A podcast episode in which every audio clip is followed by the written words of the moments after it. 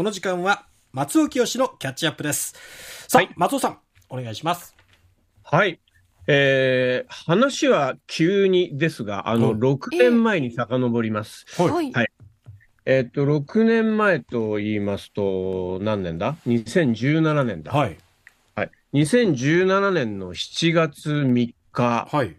あのーこの日、僕は、あのーまあ、東京に神楽坂というちょっと古い街並みがありまして、えええ。そこにいました。あのーその近くに新潮社という出版社があって、えその頃、まあ僕が、あの、小説書いてたんで、よく打ち合わせに行ってたんであす。で、そこの、はい、編集者と一緒に、あの、打ち合わせの後、なんかお食事しようと。まあ食事しながらええ打ち合わせするってことで、え。えまああの、神楽坂っていうのは割とフレンチレストランとか多いんですね。フランス人お住まいで。え。うんはい。で、そのまあ手頃なビストロに入ったところ、あの、隣のテーブルに、ええ。あのー白いフレームのサングラスをかけた4人組の女性がいたんです。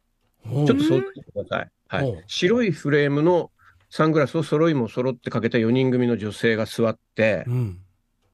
で、なんか楽しそうにキャッキャ言ってるんですよ。はい。もう結構、そうですね、年の頃ならまあ僕より上ぐらいかな、5、60代って失礼な言い方になっちゃいますけど、まあ、ええそれぐらいの、こう、はいはい。女性方でしたね。ええ。で、ちょっとご興味本位で覗いてみたら、うんあの、なんか誕生日を祝ってるっぽかったんです。絵皿に、はなんかこう、ちょっとこう絵皿に、え、絵皿って言わないかな？え、チョ、チョコをイラスト風になんい。かはいはいはいはい。メッセージやり方ありますよね書いたりとかありますね。はいはいてこと。やってらして、うんでこの中のどなたのお誕生日ですかと、あの、うんその、そこにはそのサングラスの、チョチョコで描かれたサングラスの人がえあったから、ええ。ここの中のどなたですかって言ったら、どなたでもないと。ほう。我々ミシェル・ポレナルフのファンなんです。ご存知ですか？って言われたんです。ほはい、長い前振りでした。このミシェル・ポレナルフという、フランスの本当国民的な、えー人気スターなんですね。うんこの方、白いサングラスがトレードマークなんですう。よ。うん。ええ。それで、このミシェル・ポルナレスさんが当時、えー73歳の誕生日で、それを私たちお祝いしてるんです。へえ。面白い。はい、日本の公認ファンクラブの、うん。あの、首脳会談、たまたまその隣の席に座ったっていうね首脳会談。まあ実際には楽しく4人で飲んでらっしゃったんですけど、うんうんええ。で、僕その時のこと、あのー楽しい思い出だったんで、えツイッター、写真撮らせていただいていいですかってツイッターにえやって、で、しばらくなんかその、皆さんとちょっと交流があったりしたんですが。で、毎年それから僕も7月3日になるとミシェル・ポレナレフを聞いてるんですが、今年月曜日に重なりましたんで、ええ。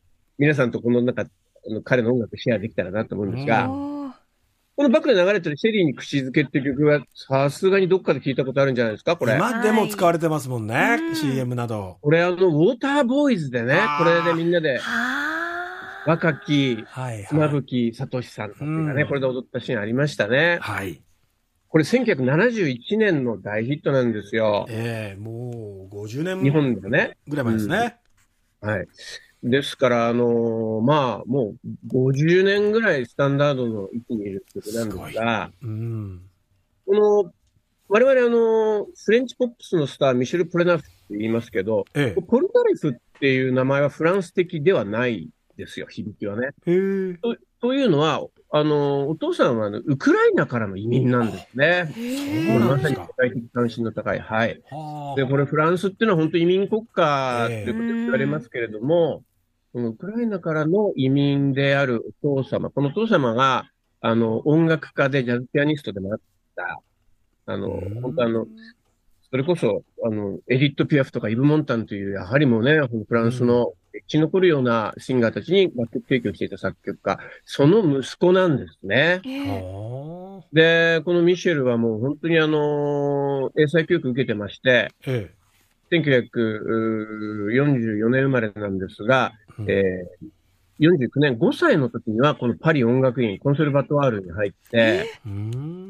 で、56年、まあ、12歳、もう11歳、12歳の時には、あの、ソルフェージュという、まあ、いわゆる、あの、譜面を読んだりする読譜の能力をとかのことをそういうふうに言っていますが、ええそのコンテストで優勝したという。すごい。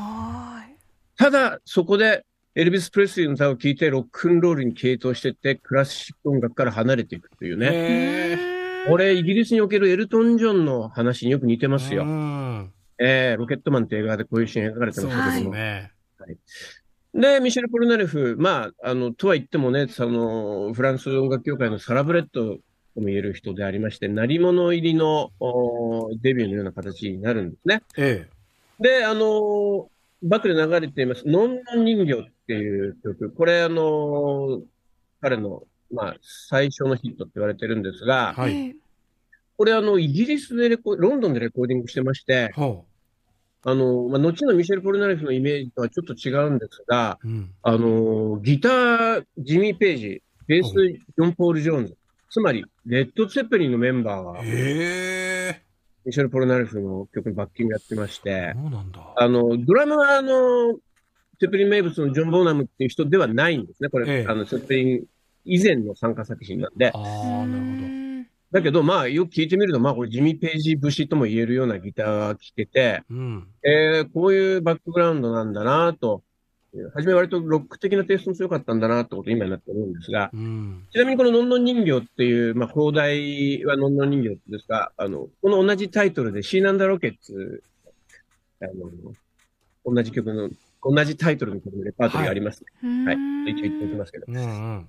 はい。えーっと、で、ミシェル・プロナレフ、まあ、まあ、ポップな曲、それアップテンポであれ、バラードであれ、ポップなものを歌わせると、本当に魅力的な人でございまして、ええうん。えー中でもそのバラード路線で有名なものは愛の願いという曲です。今、バックで流せるかな？ちょっと今準備してます。はい。Love Me, Please Love Me っていう曲なんですが、ええ。これ聞いたことありません？このピアノのイントロ。あります、あります。紅茶の美味しい喫茶店で流れてそうな。柏原芳恵さんみたいな。うん。まあ、この曲、まあ、あのーはい。うん。歌が出てこないな。はい。これ1966年に出した、あのー、ファーストアルバムの表題曲なんですけど、うん。このバラードを歌っても、あのー、そのシェリーに口づけのようなポップナンバーを歌っ、あの、ポップなんてアップテンポの曲歌ってもね、ええ。常にこう、なんていうか、ポップっていうのが担保にあるっていうか、はい。まず一つにはその、声質がもう、まあ、万人の好みに近い、多少濡れて、うん。でも声域が広くてう、ん。えー非常にリズミックであるという、もうシンガーとして傑出してるっていうのがあると思うんですが、うんあとやっぱりあの、これぜひね、あの、後で写真で見ていただきたいんですが、うんやっぱり容姿も大変魅力的ですよ。その、うん。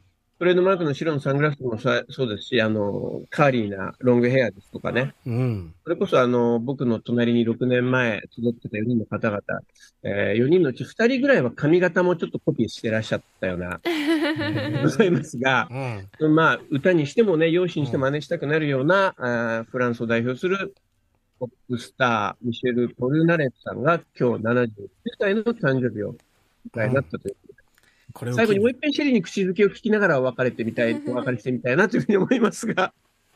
はいはいはい。そうですね。にね。今日はもうこれを、え、あの、口ずさみながら一日過ごしていただければと思います。はい。改めてこれを機に、ミシェル・ポルナレフのね、音楽に触れてみるのもいいかもしれません。なかなか面白い人生の方ですよ。はいはい。松尾さんありがとうございました。ありがとうございました。はい、こちらこそありがとうございます。松尾清のキャッチアップでした。